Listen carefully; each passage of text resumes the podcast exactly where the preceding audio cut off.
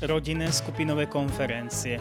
O čom sú a pre koho sú určené. Aj o tom s Monikou Mikloškovou, mojimi očami. Vítaj. Ahoj Miško, pozdravujem vás všetkých, ďaká. Tak teda predstav nám trošku, čo sú to tie rodinné skupinové konferencie. Michal, vidno, že si v obraze, lebo si použil názov, ktorý sme používali úplne na začiatku celého toho procesu, keď sme pred 15 rokmi ako organizácia Úsmev ako dar ktorá robí už vyše 30 rokov pre deti, ohrozené deti, ohrozené rodiny, náhradné rodiny, tak e, sme pri práci s týmito rodinami objavili jeden úžasný spôsob podpory rodín, e, ktorý sa začal akoby tak nanovo vrácať do života e, spoločnosti v niektorých európskych krajinách. A keď sme objavili, aké, aký to má prínos, tak sme to pred 15 rokmi priniesli aj na Slovensko. A je to, by som povedala, taký návrat do toho, čo tu bolo odjak živa. Že to nie je nejaká novinka e, sociálnej práce a nejaká nová metóda, ktorú objavil nejaký teoretik, odborník, ale že to je niečo, čo tu bolo odjak živa. Čo žili a vyznávali naši predkovia, že keď sa v rodine niečo zomelie, nejaká náročná situácia, niečo sa pokazí a treba hľadať riešenie, tak naši múdri predkovia to tak robili, že sa dala dokopy, zasadla rodinná rada, doslova sa to tak volalo, zasadla rodinná rada a problém sa riešil. Stretli sa všetci tí, ktorých sa ten problém týkal, všetci blízki ľudia, rodiny, stretli sa, spoločne rozprávali o probléme a hľadali východisko. A tak, takýmto spôsobom aj úsmev začal e, v práci pri teda sprevádzaní rodín, ktoré sú v náročnej životnej situácii, začal e, používať t- tento model stretnutí rodinného kruhu. Ako si povedal, najprv sme to volali, že rodinné skupinové konferencie, to bol taký doslovný preklad toho termínu, ktorý sa používa všade vo svete, pretože tento model práce s rodinou sa využíva naozaj všade vo svete a používa sa názov Family Group Conferencing. A keďže v našom tom preklade takom veľmi priamom lopatistickom v Slovenčine to vyznelo ako rodinné skupinové konferencie, rodinné konferencie. Mnohým ľuďom to evokovalo nejaké odborné konferencie o rodine, tak aby sme to aj tým názvom viac priblížili tej podstate, že ide o stretnutie ľudí, ktorí tvoria ten kruh okolo rodiny, že chceme dať dokopy ľudí, ktorí sú blízki ohrozenému dieťaťu, blízki rodine, aby sa stretli v jeden deň na jednom mieste v kruhu okolo toho ohrozeného dieťaťa, okolo ohrozenej rodiny a spoločne hľadali to najlepšie riešenie z danej situácie. Ako to vlastne funguje? Kto sa tam vlastne všetko stretne? Lebo ja viem, že tam nie sú teda len rodina, ale niekedy tam bývajú aj učitelia, pedagógovia alebo teda iní odborníci. Skús možno tak približiť divákom, že ako to celé funguje. Celé je to o tom, že niekto zavníma, že je nejaká ťažkosť v tej rodine. Niekto zavníma, že konkrétne dieťa má nejakú náročnú, zložitú situáciu v tej realite, v ktorej žije a chce, aby sa niečo preto urobilo. A že ten prvý krok nie je to, že um, hej, musí hneď zauradovať úradná moc a urobiť nejaké intervencie, kroky zo svojej pozície, ale že ten prvý krok je, aby sa stretli ľudia, ktorí tú rodinu poznajú, aby sa stretli ľudia, ktorí sú súčasťou života tej rodiny a sú súčasťou života toho ohrozeného dieťaťa, aby všetci spolu rozprávali o tom, čo je ťažké, čo je ťažkosť, čo je ohrozujúce pre to dieťa a aké sú možnosti riešenia. Robia to nezávislí, ale veľmi špeciálne vyškolení, vytrénovaní koordinátori, facilitátori stretnutí rodinného kruhu a dávajú dokopy naozaj všetkých ľudí. Aj z toho rodinného kruhu, široká rodina, blízki mm, ľudia z, z komunity tej rodiny, priatelia, susedia, ľudia z farnosti, všetci ľudia, ktorí tvoria akoby ten taký neformálny svet života toho dieťaťa, tej rodiny.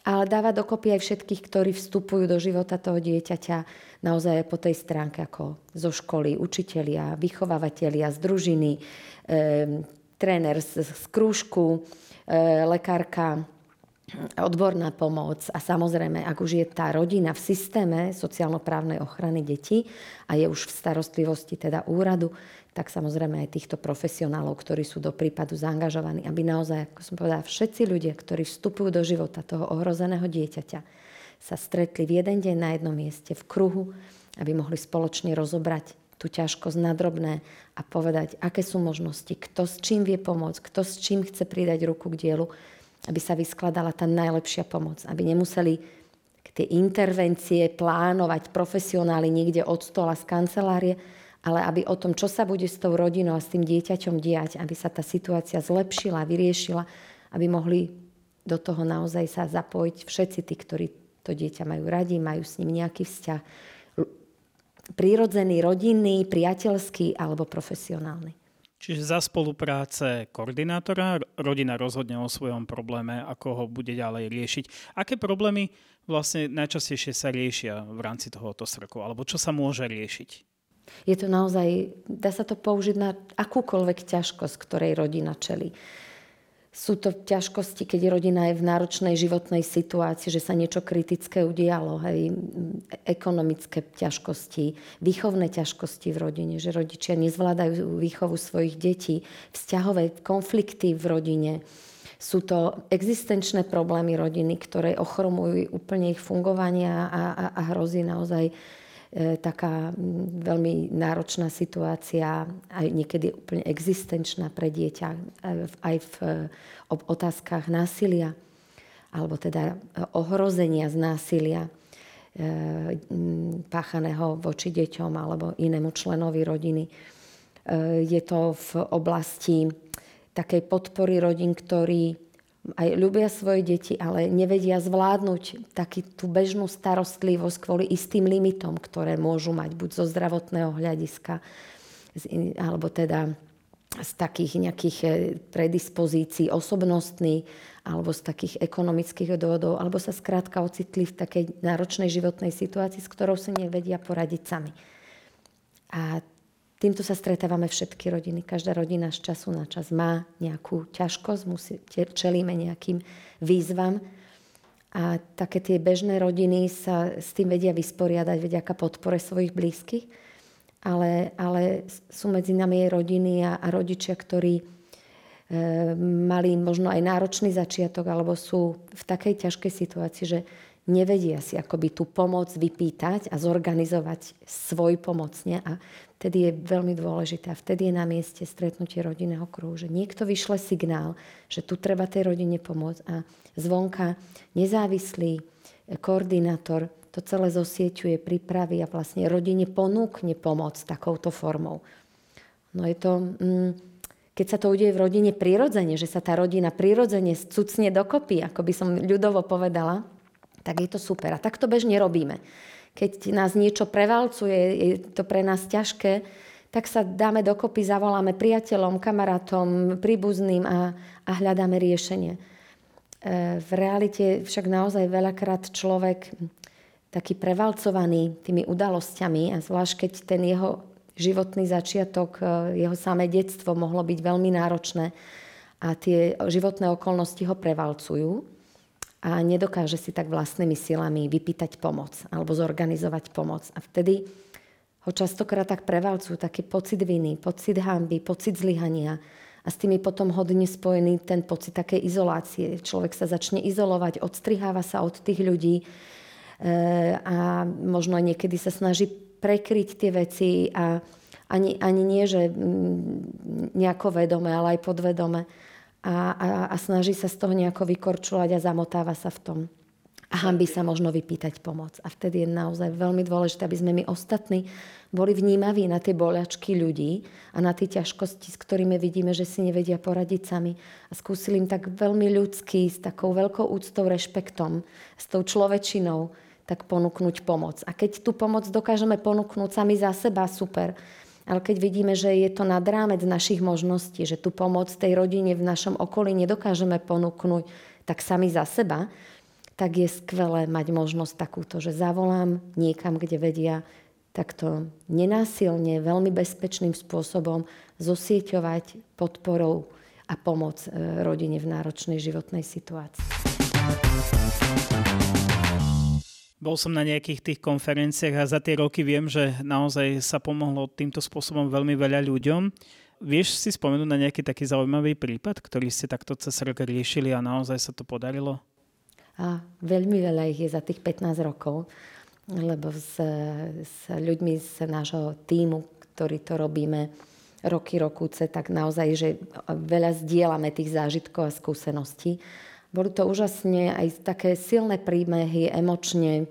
Vždy je to o tom, že, že zranený človek e, buď zraňuje, alebo aj nevedomky zraňuje a ubližuje. A veľakrát tak e, sa zdá na začiatku, že ups, tu bude náročné nájsť nejaké riešenia, východisko. A, a sme niekedy naozaj až tak veľmi, veľmi prekvapení, že čo takýto nenásilný spôsob rozbehne, ako sa naštartuje taký akoby týmto stretnutím, čo je takým katalizátorom takého uzdravujúceho procesu v tých rodinách a že čo z toho povylieza. Mali sme zaujímavé prípady, bol to napríklad príbeh, hneď medzi prvými bol príbeh e, otca troch malých detí, ktorých mamina bola dlhodobo vo výkone trestu odnetia slobody a staral sa sám o deti so svojou maminou. A boli tam neustále e, anonymy na úrad kvôli rušeniu nočného kľudu a ťažkosti, ale vždy pri tých šetreniach teda zistili, že všetko funguje, tie základné veci fungovali a nevedeli tomu prísť na kloup, tak nás požiadali, aby sme skúsili nejako tej rodine pomôcť a vypatrať, aby teda s tými problémami to ustalo a v podstate procese prípravy toho stretnutia rodinného kruhu sa odkryl ten kardinálny problém a to bola drogová závislosť, závislosť na návykových látkach u ocina, ktorý sa tá jeho mamina snažila prekryť v záujme ochrany detí, alebo sa šialene bála, že tie deti im vezmú do detského domova a, a snažila sa to svojimi sílami nejako naozaj zalátať a utiahnuť a, a, a proste už nevládala. A keď zavnímala, že, a toto je také cenné, že tí koordinátori sú ľudia, ktorí e, ctia hodnotu rodiny a vedia veľmi autenticky tým rodinám potvrdiť, že vnímajú nenahraditeľnú, nezjednateľnú úlohu rodiny v živote dieťaťa. Aj keď sa tá rodina nachádza aktuálne v nejakej náročnej životnej situácii, tak to hlboké presvedčenie, tá základná hodnota, ktorú vyznávame v tejto práci, je, že e, nič nenahradí e, rodinu v našom živote. A, a že to najlepšie, čo môžeme pre dieťa urobiť, je podporiť jeho rodinu, aby mohol zostať v jej strede. A že tá rodina, keď sa cíti naozaj v tomto smere bezpečí, že tu nie sme na to, aby sme im vyňali deti, ale aby sme im pomohli nájsť reálnu, konkrétnu cestu pomoci, podpory, aby deti mohli zostať v ich strede, tak potom tá spolupráca sa odvíja a otvárajú aj také ťažké veci, ktoré, ktoré by za normálnych okolností bežne pri, pre pracovníka úradu nepovedali alebo sa snažili prekryť. A, a to naozaj potom prináša také veľmi silné rozuzlenia. Sa nám podarilo aj po niekoľkých rokoch napojiť pretrhnuté putá rodiny. Aj v tomto prípade sa vrátil otec do života tej rodiny. A otec, ktorý bol 8 rokov na tvrdých drogách, naozaj veľmi ťažká závislosť, kde boli naozaj veľmi ťažké veci, aj násilie, E, tým takým návratom toho otca do života e, tej rodiny a do života toho svojho syna a svojich vnúčat, to bol ten taký motivačný faktor pre to otca, to, čo by sme nedokázali žiaden odborník, mohli by sme mať neviem koľko výcvikov, získal ho naozaj preto, aby sa dal mm, podstúpiť liečbu. A to je krásne na tých stretnutiach, že tam naozaj v takej veľkej úcte, v rešpekte k tomu, čo, čo ten človek má, čo zažíva, čo môže ponúknuť, také úplnej slobode, že naozaj tým, že porozumie, o čo tam beží v tej rodine, čomu sú tie deti vystavené, čo by potrebovali, tak každý potom vie tak ponúknuť to, čo naozaj cíti a vníma, že by mohol v tej slobode ponúknuť. A tá pomoc sa vyskladá. Tým, že je tam priemere 14-15 ľudí na tých stretnutiach, tak to je 14 hlav, to znamená 28 rúk, takže sa tá pomoc krásne vyskladá ako taká mozaika a má to potom, dáva to zmysel, to, čo z toho vzíde. Vy ste túto pomoc však posunuli ešte ďalej, ste ju sprofesionalizovali, získali ste akreditáciu, dostalo sa to do zákona. Čo vás k tomu viedlo? Videli sme, že to funguje. Videli sme naozaj za tie roky, že to je mimoriadne účinný nástroj, pritom taký podstate jednoduchý.